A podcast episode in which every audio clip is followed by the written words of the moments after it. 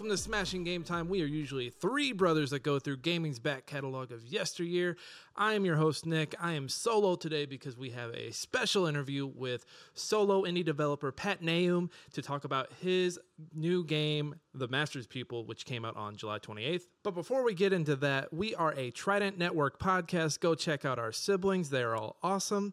Listen to Smashing Game Time anywhere you get your podcasts. We're on Apple, Spotify, Google, uh, you name it, we're there. We're also available for eyeballs on YouTube, so head on over there and see what we look like. As we like to say here at Smashing Game Time, fuck the algorithm, tell a friend. Word of mouth is king with us. So, this interview with Pat Naoum. Uh, first of all, thank you to Pat really appreciate him taking the time to come over and talk to us about his game. We spoke about his seven year development cycle and hand drawing the game himself. We talked about marketing the game and how life has been since it's gone viral on multiple social media uh, fronts. And then also, we talked about some themes within the Master's Pupils. So, maybe a little light on spoilers. So, just a heads up on that if you're wanting to go in unspoiled. And then we also talked about what's next for Pat and what he plans on doing with his next game and how he hopes it doesn't take seven years. So, again, thank you to Pat for agreeing to sit down and talk with us. And here's the interview. Hope you guys enjoy it. Hey, my guest today, he had his debut game come out at the end of July, right? July, it was July 31st. That's right. That's right. July yeah. 31st, the Master's Pupil. Today's guest is Pat Naoum. Hi. Hey, Pat. Hey, Pat is celebrating the release I I'd say it was pretty successful release, right? From the outside looking in, at least it looks successful. Way bigger than I was expecting. So yeah, successful for me as well. so, so I, I mean, I became aware of the game. I was scrolling Reddit one day, and I want to say it was one of the TikTok or one of the gaming subreddits that had it on there, and it was mm-hmm. uh, it was your video where I'm hand drawing the game, and it's you and the person going back and forth. Yeah, yeah, yeah. Um, and you're like, it took seven years, and then it cuts to like a B, roll of the game. Did you foresee that taking off? That taking off, or like, did it take off in ways you never imagined? Like, yeah, there... exactly right. The ways I never imagined, because I think that wasn't the first one. There was actually three posts that went viral, and so the first one was a repost that I did of me, kind of like I had I had shot this footage for some other gamey meme thing back in the day as I started, yeah, like seven years ago when I started, and it's just me kind of like like this, like staring blankly at the screen, and then it says, you know, trying to hand paint a game, and then seven years later, and you know, I grew my beard out, my hair was a bit longer, and I was just like, I did the exact same pose, and that was the one that got like, you know, um, a million views or something within like a week or so, and then the next week another one hit, you know, the same Thursday, another post went viral and then the one that you're talking about, that one went, uh, that was the third week, and it went to, I think it's at 6 million now on TikTok and like 8 million on Instagram views.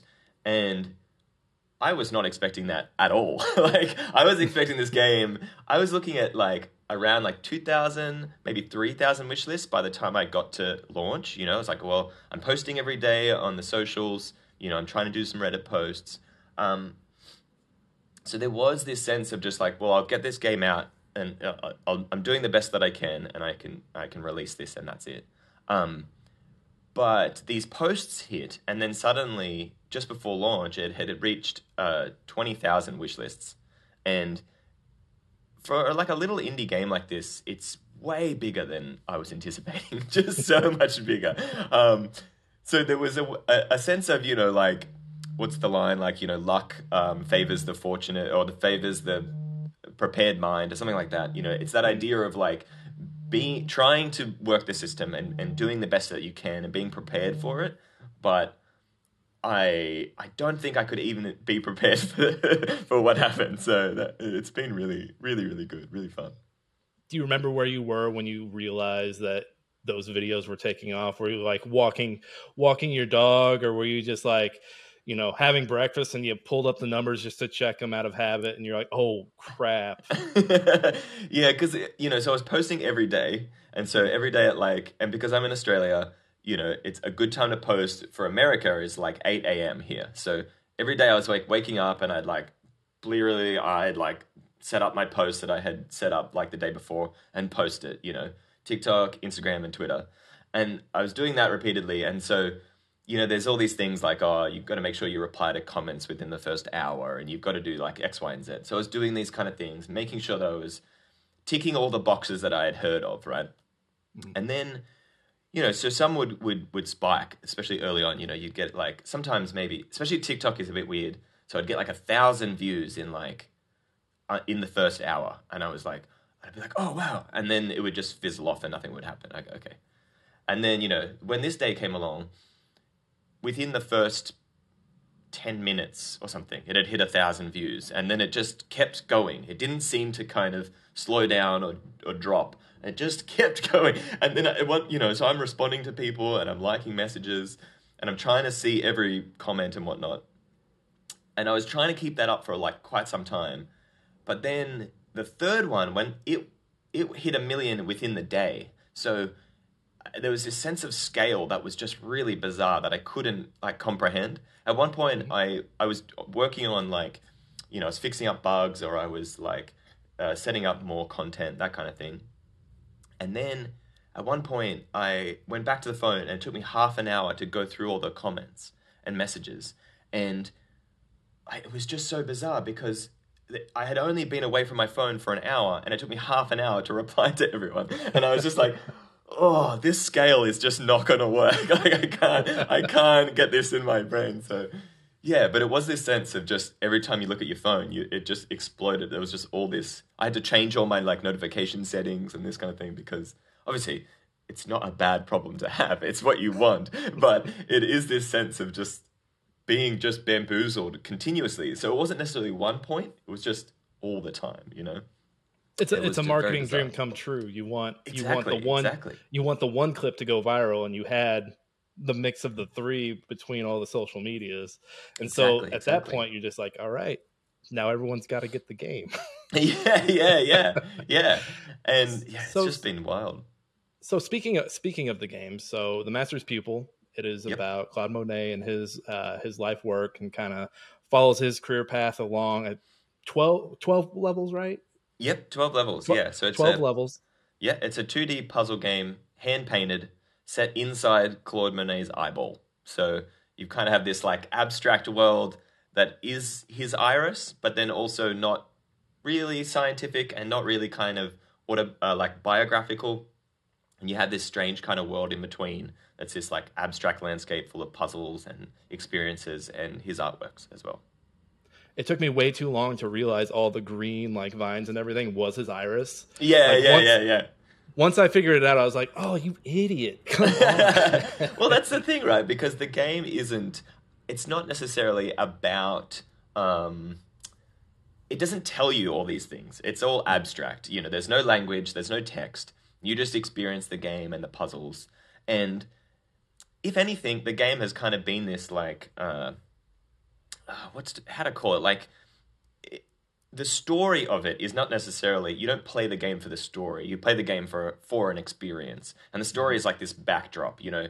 Claude monet's life because it's set across his his whole life you know? The start is essentially his birth and then moving towards you know the end game which i won't entirely spoil but maybe a little later.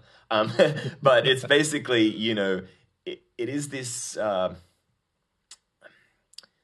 it is a, it's an abstract world so you're not kind of experiencing there's no one saying like and now Claude Monet is 42 and he is going through a divorce. It's it's like there's nothing like that. So you just have to kind of experience it and it's this backdrop. So I think you know there's a lot of his paintings in it which speak a lot about his life and about his his you know art and and getting to see them and experience them is is one thing.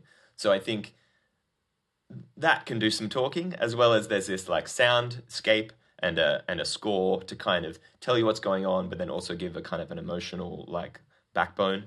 Um, but yeah, it, generally speaking, you do just have to experience it, and like you're saying, there's there's no one telling you what's happening. You just just have a crack. So was it? So you've spent seven years of your life working on this. Was it always Monet, or was it somebody else and then monet creeped in later on what was it about monet that you were like yes this is this is the person for this game Yeah, um, yeah, it didn't start necessarily with with Claude Monet because originally I saw these um, these uh, close up photography, like macro photography of human eyes. And there was this, I'm trying to get on the video a little bit, but that won't help for audio podcasts.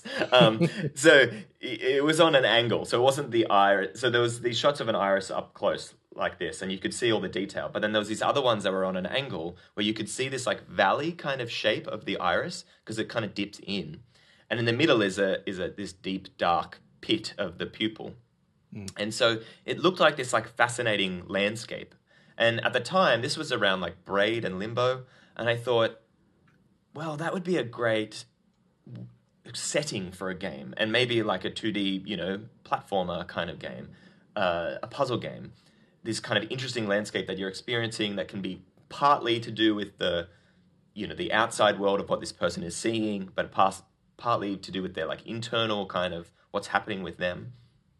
So I was kind of fascinated at this world.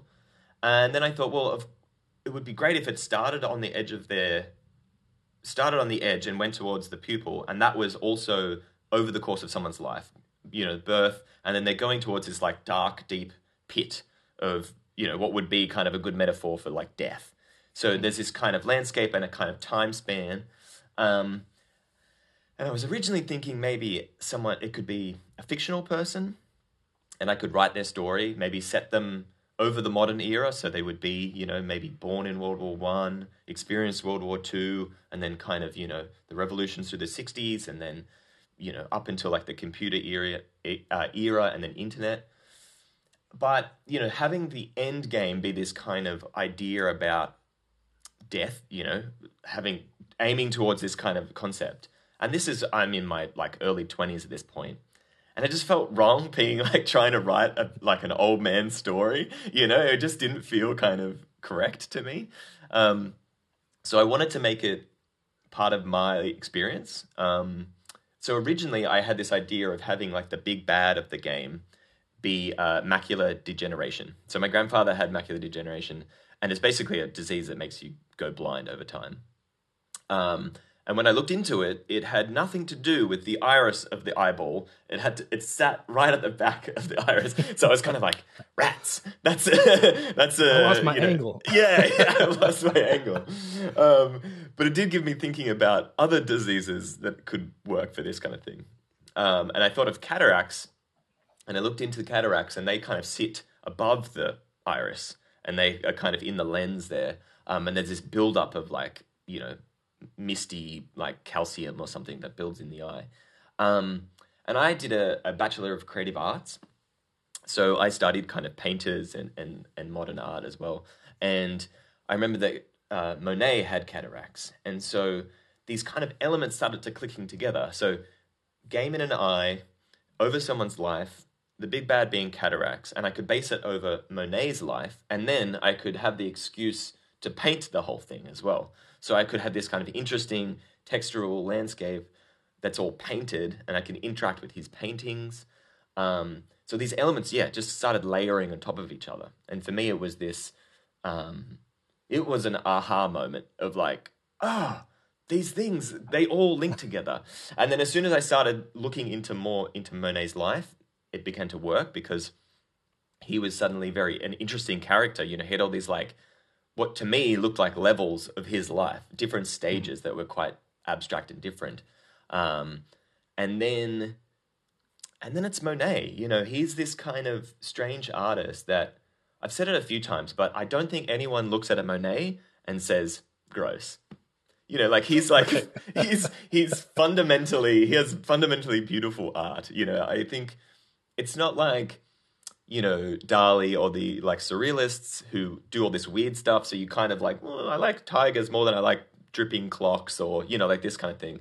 Mm-hmm. Um, Monet just seems to make beautiful landscapes expertly kind of colored and they look just interesting and fascinating.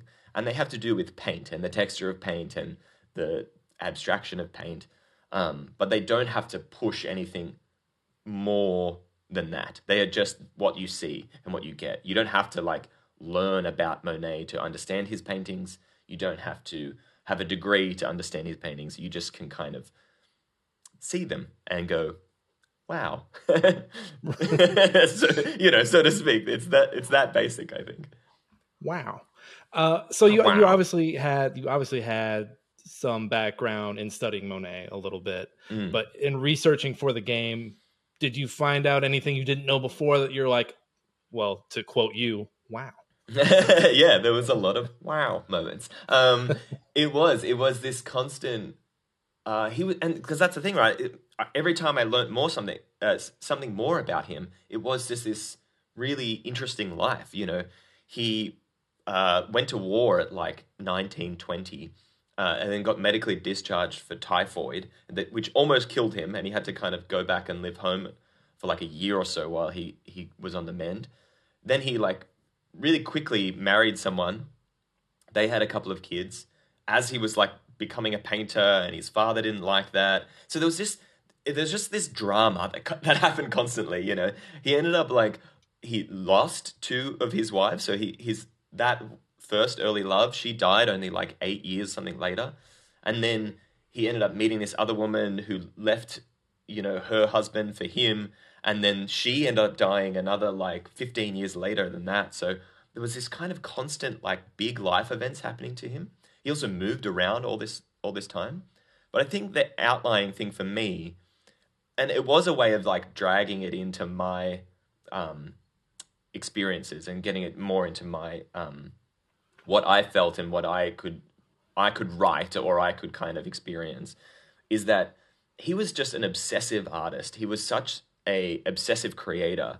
And I have that obsessiveness of like wanting to create things. And that's why I've spent you know 7 years making this because for me it's the process. It, it is the doing that I quite like. So looking up on him I found this kind of like especially early on like trying to like match my idea of what I was doing with what he was doing of like really obsessively making a lot of work and kind of really obsessed with the next project and and kind of getting right into it. And so, yeah, I think that was the most interesting thing, seeing how how obsessed he was with making art, and then for that, for him, that boiled down to being obsessed with color and being obsessed with, uh, you know, how color works and how you see it and how it, people can experience it, basically. And I, I'm going to be honest, I didn't know too much about Monet, and after playing after playing your game, I was like, okay, Wikipedia, here we come. And so I, I, I, did I did some light Wikipediaing, and then just, just seeing like I think it was on his headstone something about no black paint, and so then seeing that, and then realizing the mechanic in the game where you can't use black paint at all. I was like, "Oh my god!" Yeah, yeah, yeah, yeah. I did not know. I have not seen that. That is news to me. That, that, that that's literally on his headstone. No black paint. It was something in Wikipedia mentioned something about no black paint. Ah, oh, that's wonderful. And, and so I saw that and I was like, oh my god pat really thought this out because yeah i had i had um, studied that and and learned that yeah he he never used black paint he was really really careful when mixing primary colors and so like that's the mechanics of the game is that kind of experience and so um yeah you're, you're you're trying to deal with these colors and how he works with them as well and so yeah it was trying to tie it in as much but yeah, I didn't realize it was on his headstone. That's amazing. I'm gonna find a link to that and I'll send it to you. Yeah, thank you. That's fantastic. I just hope Wikipedia didn't make me look like a fool. so you mentioned you mentioned working on this for seven years, mm-hmm. and mm-hmm. uh, you know, seven years very long time. Could have a lot of highs and a lot of lows. Uh, were there any specific lows that stand out that you'd be willing to share? That you know, you know, darkest darkest moment of the dawn uh, before the dawn where you thought like oh man maybe this isn't maybe this isn't in the cards look there was a lot i think uh, you know seven years is a really long time because i think something that's not really talked about a lot with indie games is how someone spent the time doing it so oh, the guy the name of him is blanking the guy that did um stardew valley you know so he oh, took he that, took uh, three or four concerned, years. Concerned yes, eight, concerned like... eight, right? So he, it took him like three or four years to make Stardew Valley, and he basically, I think his partner was a lawyer, and he said to her like, "Can I make this game, and you look after us while I make this game?" And obviously, that's just a very sweet, lovely thing for a couple to do and to, to work that out. But it also comes with the privilege of being a lawyer and having that kind of money and being in an environment where you can do that. And so,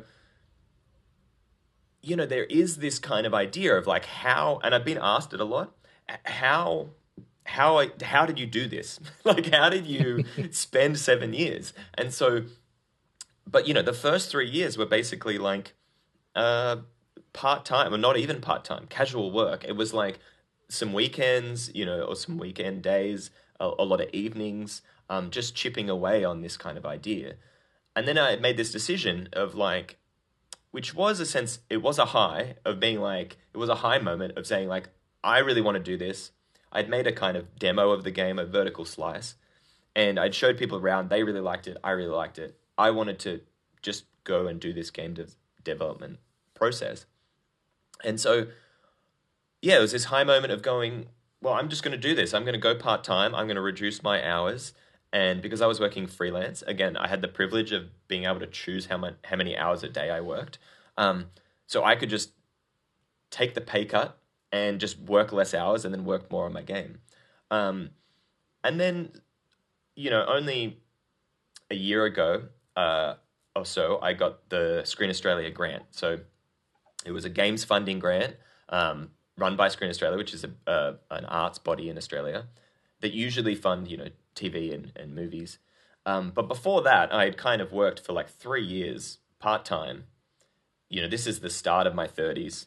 And so I just kind of I looked at all my friends that were like making a lot of money and just being like, what am I doing? Like this is like I just worked part time to like make this little toy and you know, you definitely have that self doubt. I don't think there's any way around having that self doubt and having those low moments. Um, but you know, I, then I applied for the grant and I got the grant, which helped a lot, and it kind of I didn't think made me entirely financially neutral, but it definitely helped the last, you know, this last year or so, um, and enabled me to go fully, fully full time, um, and be able to do it.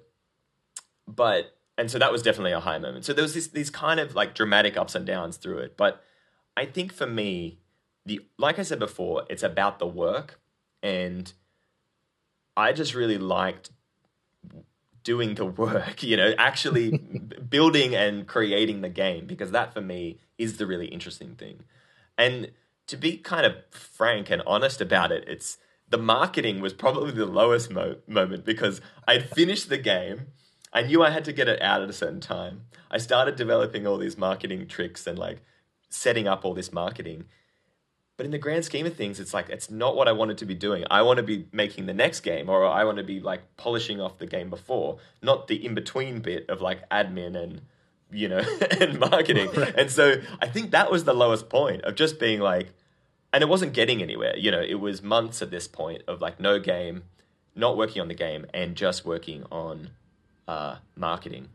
And I got to the point where I was like, I can make a really good game uh, something that I'm proud of, something that I think looks good and works well, and is is something that I'm yeah, I'm something that I'm proud of. I can do that, but if I can't get people to actually see that it exists, then what's the point? You know, like it's it's it's not being able to sell it properly, and so that's kind of this like harsh reality that I went through, and I basically came to terms with it of being like, okay, this game's going to come out to this amount of people, and that's fine so be it. I can just go back to part time and make the next one, and all will be good.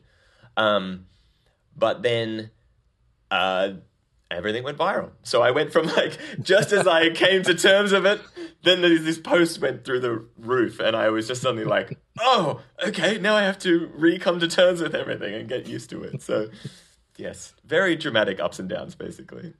Did you have family hitting you up hey pat I, I, saw you on the tiktok or i saw you on the instagram yeah i had you know i go to this this same cafe uh, uh, quite often and the the server there was like oh dude i saw your tiktok the other day and i was like i know that guy he comes to the cafe and i was like yeah it's really mind-blowing and then a lot of people being like saving the tiktok and then showing that someone that they know and then them going like, "Oh yeah, that's our mate. Like that's Pat." He, you know, that kind of thing of like, it's very bizarre, very very bizarre. So we we talked about some aha moments between the marketing and uh, finding finding a way to focus the game on Monet. Was there anything gameplay wise or anything throughout the development that was an aha moment that might have changed the way you were approaching the development? Maybe something in the art or like something maybe maybe the way puzzles were working or something like that.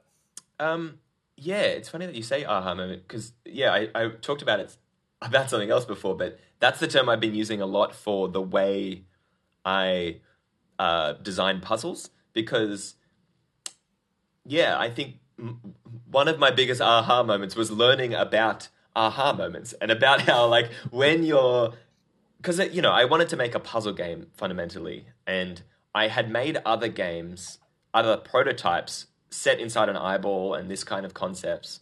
Um, like for example, one of them was like this first person like jumping game. It's like about speed and like um, you know jumping over these like procedurally generated vines and it was interesting and fun, but I couldn't find a way of like structuring a story around that. But coming off, you know, Braid and Limbo, those two games were like such a influence in that they were just these like linear experience and you just chunk, you know, chunks of puzzles. And so that mm. to me, not knowing anything about game design and trying to learn how to design games, that to me was a, a bit easier to kind of swallow in a way of like of trying to understand because suddenly I could uh, just make puzzles at a time and make them uh, tutorialize all of the mechanics and this kind of thing. So I was trying to learn how to do that, and that then comes down to those aha moments of you're trying to set up a moment of you know uh, what's the old Greek word? They're like um, oh, I can't think of it but uh, you know, you're getting this moment of just suddenly you understand eureka. That's what I was thinking of. You know, like eureka. Uh, I've gotten this. You know, I've gotten this puzzle, and so you're trying to set up these things. And I think that's the that's the moment that I understood puzzles as of like I'm dealing with like frustration. I'm using frustration as a tool because too much frustration, they become you rage quit. Not enough frustration and it's boring but you've also got to like try and peak it in a certain way. So someone gets frustrated and then they they go, oh, but what about this switch? And then they go and click it, and then something happens, and they're like, oh, aha! If I switch that one, then this will go white, and then I can go in here, and suddenly I'm in the right color, and I can, you know, finish the um, finish the the puzzle, and just have this kind of uh, fantastic moment. And so it is this kind of sense of um, yeah, learning these tricks and how to puzzle design. That was one of those kind of weird moments because you're getting something that you love and then pulling it apart and seeing how it works so then you can recreate it.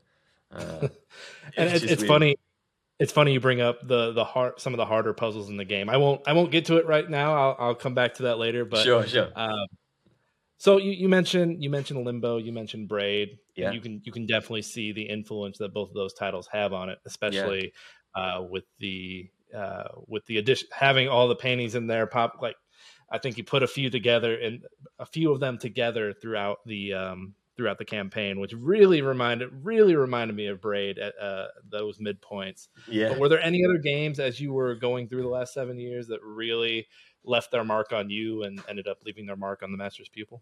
Oh, definitely. I think it's definitely uh, a journey. Journey to me is like, I don't know, the best game. I don't know if that's but it's possible to say, but like, you know, Journey is like a masterpiece. It is such a phenomenal game to me. Um, in in the way that it there's and and what it left in the master's pupil was that idea of like an abstract world uh non like a linear story but experiencing a world so you're kind mm-hmm. of you're jumping into this environment and just experiencing as you go and how it lays out certain things and so although braid and limbo were kind of like i think i look at the master's pupil as being like halfway in between braid and limbo as being this kind of your Excuse me. Oh. Um, um, just dying quietly over here. Um, yeah, I, I, see the Masters Pupil as being halfway in between Braid and Limbo. So, you know, you've got this kind of like interesting mechanics of Braid, um, but some of the kind of physicsy things of Limbo. Um, but then Limbo is this kind of like on running story that you experience, you know, just experiencing it. Uh, and that's what I was kind of aiming for, and I wasn't sure of how to make this game. And then when I played Journey, I I sat down basically. My friend said, "Oh, I think you'll like this game. Here, and hand me the controller." And I just sat down, old school, like like I was a kid again, in the middle of the floor, and I was just playing the game like this. And I finished it all, and I was like, I turned to him because like his girlfriend had come over, and so we are all just kind of hanging out, and I was just playing it, and then I finished it, and I said to him, "Oh man, that was fantastic! Like, you know, um, that was great." And he goes, "Yeah, I know. I could tell. You've been sitting there for like two and a half hours, just not doing anything." I was like, "Oh, I'm sorry that I just came in and I hogged your living room." Um, but it was. It just. It's so absorbing, and it's such a it's there's this prettiness to it, but there's also this abstractness to it. Um, I, yeah, I could go on and on about that game, but it is just a, it is truly a masterpiece, and it just had such an effect on on the Master's Pupil, but on me uh, and my understanding of what games are, basically, or what they could be. You know, uh, yeah, such a beautiful game. Well, I think those PS3 like indies from that era take the back seat a lot to what Xbox Arcade was doing, but PS3 yeah. had like they had Journey, they had Flower. I think Fat mm-hmm. Princess was in there as well. So mm-hmm. they had they had some really good indies that were really beautiful and like were doing different things from what Xbox Arcade or whatever it was called back then. Yeah, yeah, are, yeah. Are you uh, what are you playing right now? Is there anything that you're are you are you like 80 hours deep into Baldur's Gate 3 right now? what, what, you got going uh, on over there? I didn't want to start it. I was like so unsure because I've still got so much like I'm in a bit of bug, you know, bug maintenance and making sure that the game's okay and still doing some marketing and I was like if I jump into Baldur's Gate now, it'll just absorb everything that I have. Um, so I, uh, I'm holding off. Um, but I have been playing because I've kept up a an on running, you know, games night with my mates, um, and we've just we've jumped between all sorts of kind of games, everything from like you know Minecraft and like Fortnite to like Valheim and all these kind of multiplayer games. But we've just started um, Sons of the Forest, and it is just uh, it's such a weird game because we played the first one. That was like the first game that we started playing mm. uh, during COVID. We kind of you know these are like two of my oldest friends, and we we kind of got together and started um, playing these games on a Thursday night, and so we we um we played the forest and it was such an interesting game and like i'm such a scaredy cat. I cannot watch like horror movies. I'm so bad at them. Um, you know i had nightmares after hereditary that were so bad that i chewed my cheek. I literally oh, like had like wounds in my mouth after watching that that movie. Um, and so then i was like oh and they were like we should play sons of the forest. And i was like oh, okay maybe but it might be too spooky um, and then we played it and it's just such a fantastic game and then so when the sequel came out it's been it's took taken us a while because we were finishing off other games, mm. and then we've finally come around it and we've jumped in and we've played like two or three sessions now, and it is just you know when the game hits and it just hooks inside your brain, and suddenly the way you you start thinking and you're like you'll drift off. And then you're just thinking about like running around in a forest or like building something with logs or like, you know, it's just such a, yeah, it hooked me, hooked me just right, I think and those games are tough because it not only has to hook you, it has to hook everyone you're playing with. Exactly, exactly. And that's the thing we've been finding, right? Because the three of us are slightly different, but we're all, you know, we, we went to high school together. So it's like we're quite similar people, but just what we want. We want to play the same game, we want to play together, but what we want in a game is this kind of varied experience. So, you know, we have, there's three of us, and so like I want to go like exploring and I want to like try building stuff um, and then a mate of mine just wants to kind of mess around and do weird stuff and like build and kind of make strange stuff. And then another mate just loves fishing. You know, like the, he's like he's like whenever we start a new game, he's like, fellas, fellas, I can fish. It's fine. We can play this game because I get to fish. Um, you know, and then he'll become he becomes the like what's called you know like um like the camp mum so he'll just be like, I can just Im- imagining him with like a, a little like um apron on, you know, cooking everything and like going getting some fishing and planting carrots and that kind of thing. So you guys are right. dying in Fortnite. He's over in the corner fishing. yeah, yeah, fishing yeah, yeah, fishing again and again and again. Yeah, when he found when he found the the fishing rods in in in Fortnite, he's like, guys, we need to find a corner so we we're not going to get attacked, so I can go fishing. Okay, that's that's part of it. Um, I know this perfect is... little corner that's not in storm. We need yeah, to go over yeah, here. There's probably go, some good yeah. weapons and some good fishing. yes, yes. um, but it is weird, right? Because that's I think that's the beauty of a good um, multiplayer game is that you can kind of cater for everyone, but you still have this kind of central experience. Um, yeah, it's hard to do. It's hard to do. It's very hard to do, but it's it's a nice distraction after the seven years of working on yeah, this yeah, yeah. game by yourself. Exactly. Just to get a little deeper into the haystack. I hate myself for that transition. uh, so the game it it's it feels like it's split off into three. So you have the early life of Monet. He's finding yep. he's finding his voice. He's finding a new way to express his art. Uh, and then you have the middle section where you feel you feel there's this comfort, and I'm going to try to avoid spoilers as much as I can. That's okay. Uh, there's this middle section where he finds his comfort, and I think it's I think that's really capped off at the end of that middle section in the haystack level, where yeah. it's kind of a breath of fresh air. It's this uh, hey, and again, this is just from my Wikipedia research. So he finds comfort in this haystack series. I think it was 25 different pieces that he painted. Yeah, I think so. Yeah. That were so just, uh, you know, like a, a, study on light. And it was just these hay fields and the light all in these different locations. And so that level plays out. It's just you walking through all these different paintings. Yeah. Just a montage of the, yeah, a montage of haystacks. Yeah. Uh, so that, first of all, I, I want to congratulate you on that level. I think that level is amazing. As someone, I don't paint. The most painting I've done is those wine sipping wine classes. Yeah, yeah, yeah. But uh, I'm a writer, and so you know when you find something that works for you and you're wanting to do it, it doesn't really feel like it doesn't feel like you're working. It feels like you're sitting there doing something that you're meant to do. Yeah. And so that was that was my read on the level. That was him finding what he wanted to do and just having this comfort in it.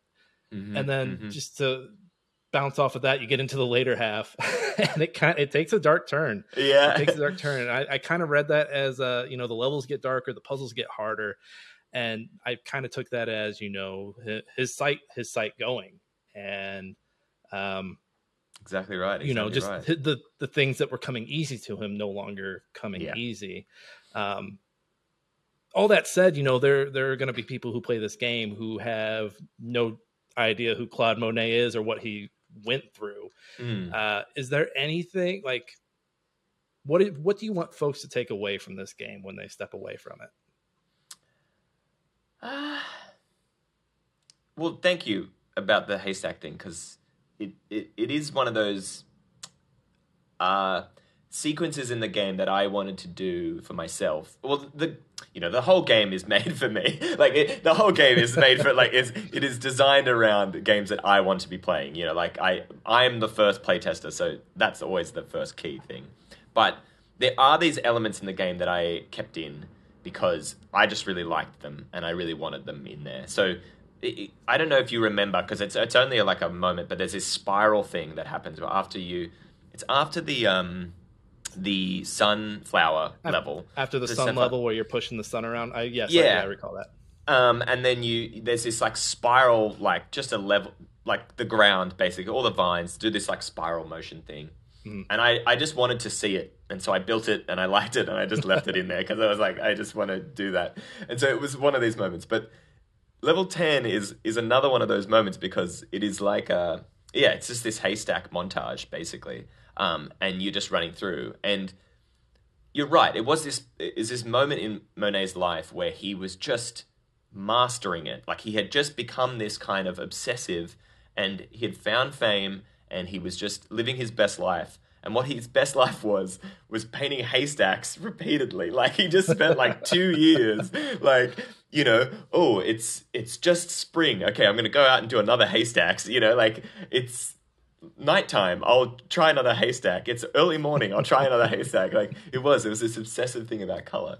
And so i really wanted to create that and have that kind of moment because you know a little the little bit of a spoiler is that like i said there's cataracts in the game and they're the end game. And so i wanted to divide the game into you know the iris and then the cataract and have these as kind of different things um, and have it kind of line up with his life as well. So there was that sense but I think because I have been asked of like what what do you want players to get out of it? And it's kind of a question I hadn't really considered because it's not something that I was thinking about when I was playing it. I was, if anything, it is those aha moments we discussed. You know, having getting people to just have fun with the puzzles and have fun with the game because that's like that's what a puzzle game is you know is experience the puzzles and and getting that moment of eureka and and being able to um, test your brain and, and experience that.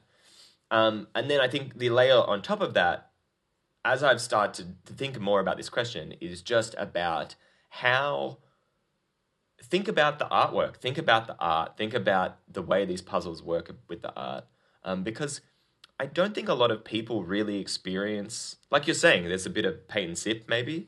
Um, uh, you know, these kind of events where you get to experience painting again. But I don't think a lot of people make art because they did it as a kid and they have fun with it. But then as soon as you like kick into that moment of like self doubt, you just stop making art and you never think about it again. Or you might be into art, but then you're not necessarily making it.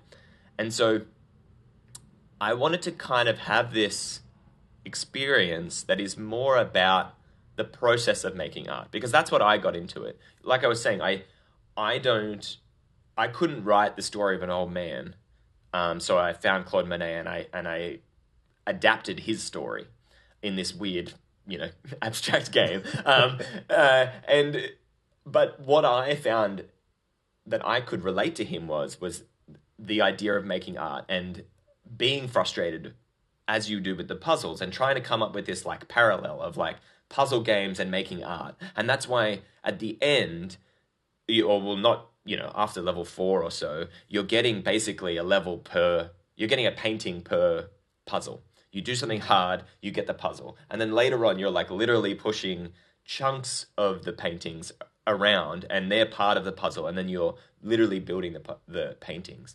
And so, mm-hmm. I think there's an inherent frustration with making art, especially with making games, because learning how to code is very difficult. Um, but you know, I I think that's what I'm my biggest takeaway, and I didn't necessarily. That's been told to me. That's not something that I was thinking of when I made it, but someone said it, and I thought that's just that's the best interpretation that I could dream of. You know, it's like someone kind of gets this idea about the way that art works and what art feels like and what it kind of and what painting is like because that to me is is a fantastic takeaway. You know, that's fantastic. And like I had a family reach out to me, this mother who said that they played the game as a group because it's not a multiplayer game, but you can because it's easy to play, you can just mm-hmm. play it with a group and you can all like work out the puzzle together. Um, so they played it as a family, and then it inspired them to um, paint in the afternoon because what that. I yeah right it's just so heartwarming and so lovely because it's like it literally because I call them craft afternoons. Like me and my girlfriend, you know, we love a craft afternoon. Is crafting in the afternoon. It is just fantastic. And if I can generate that, if I can cr- create that, you know, someone else, oh, that is the best thing ever. Like such a reward. Like that's so rewarding. Uh, yeah, fantastic, fantastic. I love that. I, so I have a follow up to that question is do you see the master pupil as your haystacks or do you think you're still working toward your haystacks? I'm definitely still working towards my haystacks. Because like i said you know he like he's the master uh, claude monet is the master. Um, and so it was really interesting actually looking at his artwork too because and trying to mimic his artwork and seeing because he gets pretty good at some point right? He's he's famous and he's fantastic but then he just gets even better as he goes along, and the artwork that he starts making later on is just, especially because it's it is about abstraction, it's about color, and so and you see the way he's like just a few like little dots of paint on something, and it's just unreal. But when he got to his paystack, his haystacks, he was he was just this like master. He was so obsessive and so fantastic, and so I think I'm I think I'm back at level one or two. you know, like I don't think I'm at level 10, you know, so I think um yeah, I'm I'm hoping that I can get to the point of haystacks. Like part of what making this game was about was to uh, you know, get enough capital so I can actually make another game and not take me 7 years. Um and I can start getting into the the game development world because I fell in love with the process, and so Uh, that's another reason that I I am glad that I chose Monet because he's such a he was so obsessed with the process, and and I'm just becoming more and more obsessed with game development and game design and game art. It's all something that I'm obsessed with. So yeah, I, I'm definitely not at Haystacks level, but if I'm anywhere on the spectrum, I'm excited because if I can get to Haystacks, then I'm I'm gonna be over the moon, you know. So so speaking of finding out what's next and working towards that, uh, are there any what are the big lessons from the seven year development cycle that you'll be taking into that next game? Uh there's quite a lot. And it you and and they've come around to the way not necessarily how I make a game, but how games are made in the industry. Because there is a sense when you're in indie of like when I first, you know, the braid and limbo moment and the idea of a game set in an eye was this moment of like I could make a game, you know, I could physically do this because I'd come from art and I'd come through film, like I went through film school, and I hadn't studied um, uh, game development, but I thought I could do it, you know? So that was this moment of like I could I, I could make that happen. But the lessons I've learned over that is that games work in this in the industry that they're you know you, you, to make a game and just throw it into the pool is I don't think the smartest way of making a game. I think it's a good way of making your first little prototypes and and your first games. But to dedicate seven years to a game in the way that I have is not the this is not the best way of making games. It's not, and because all the advice is to make little games and put them out. And even though I made a smaller game, it's not a first game size. It's definitely a little too big, and so um, I have just kind of gotten more into the way the game industry works and how how to pitch to a publisher, what a publisher does, you know, because originally I was like, I don't want a publisher taking my money that I hard earned on this game. I'm going to self publish it. And then later on was like, I really maybe should get a publisher because yes, they take a lot of money, but they also spend a lot of money on marketing, which costs a lot. And so, and like I said earlier, it's like if you don't have eyeballs, if people don't know the game exists, then how do you sell the game? Um, mm-hmm. And so then how will people play it? So it is that kind of concept. Um, but it's also something you know. I I, I started off with a linear game, and uh, ways of making it more interesting, making it hand painted, and trying to come up with a interesting or unique feel. Um, but then, 10 years later, after I came up with those original ideas, uh, linear games are no longer popular. They're not like. It's linear and, and 2D side scrolling games are not as popular as they once were. So you can't mainly because so many people took Braid and Limbo and started made a game, and like so it's kind of oversaturated as well. And I think more than anything, I am just luck in the draw that I it's come out in a certain way that it did take me so long. So there's a story behind that. Uh, it's painted so it looks unusual, which was a choice, but it's also came at a time about AI and you know so there's this conversation now about like handmade versus computer made and and how those where the varying kind of you know gradient is and how that works. So I'm lucky in a way that this game came out to this audience and it could hit, and I'm lucky that it went viral. So there's these things that I'm like I'm hooking onto and making sure that I I use them correctly. Um, but it is luck, and so I want to make sure that the next game has those lessons inbuilt in it. it it's it's broader, it's bigger, it's uh, more playable as a game rather than a playable experience like a linear, linear game is, you know.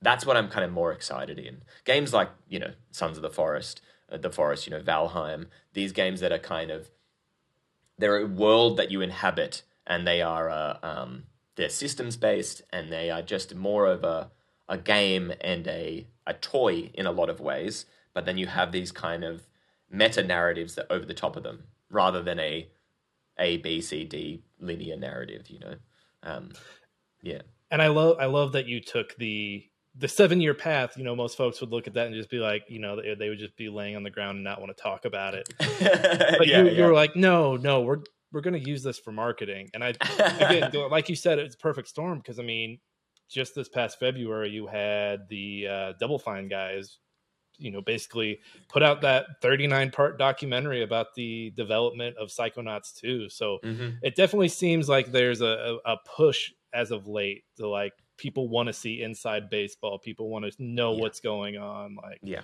Why did this take so long? What's going on at this point of the development? What's going yeah. on with the art over here? So I, I, yeah. I do think you, you're 100% you're 110% right you hit the nail on the head that it is yeah you found a perfect storm and it worked out perfectly and i'm happy for you guys that you uh, happy for you, you. thank you so you guys much. but you i'm happy for you that, that happened. Uh, i know i know we're coming close to the end of the time. Uh, it's way too early for this question but do you have game number two cooking in your head already? Oh yeah.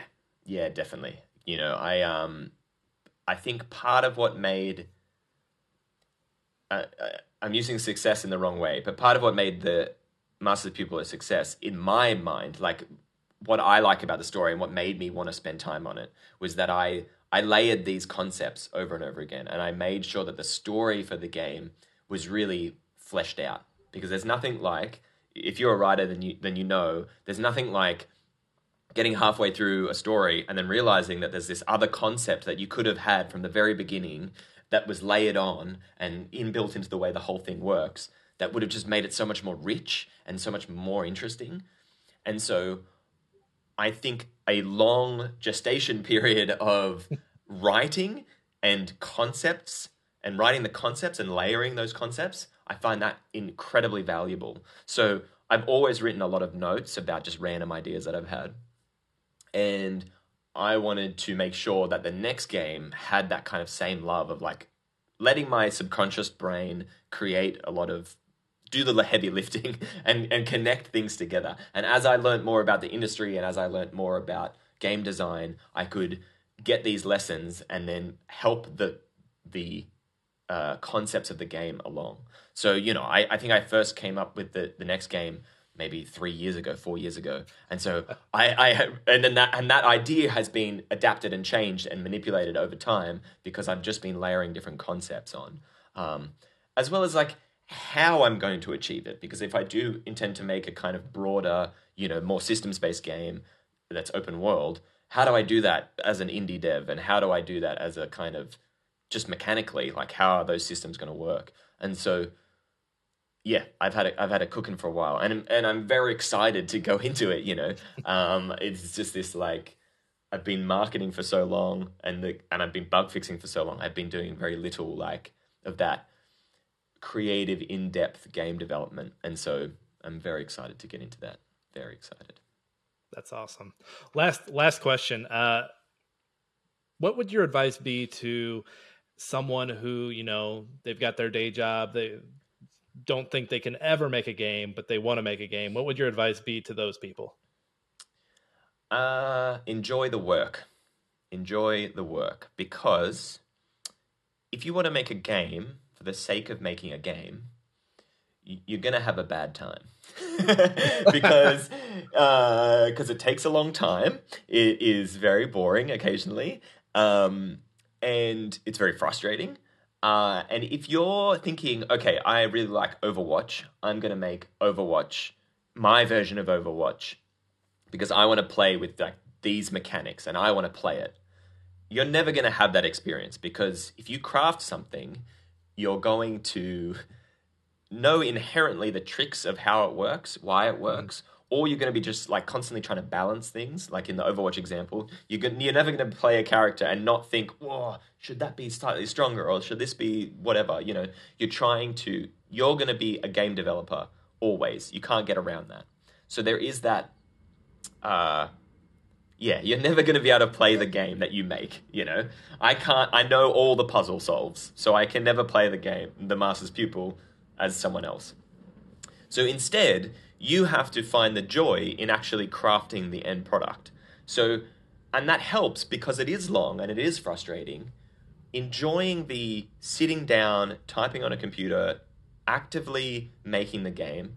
If you're not enjoying that process, then don't do it. That's the advice that I have. and if you really want to be it and you're enjoying parts of it, learn to enjoy the other bits.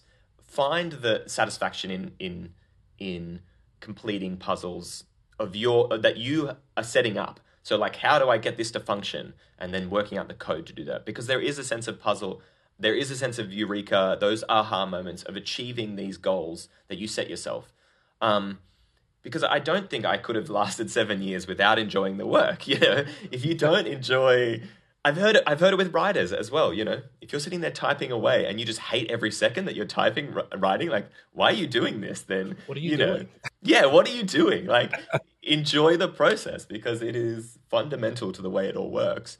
You have to spend a lot of time. You can't half-ass it. You can't, you know, like uh, find a cheat to making a game. As much as these, you know, AI tools are useful and they save time, they're never going to build the game for you. You still have to be the person that builds it and be uh, invested and love it because, like I said before, I was the first audience member of my game and I had to make this game something that I loved. Um, but I knew inherently that I was never going to be able to play it properly.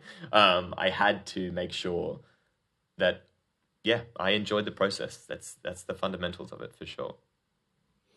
Pro- yeah, the process has to be the fun part.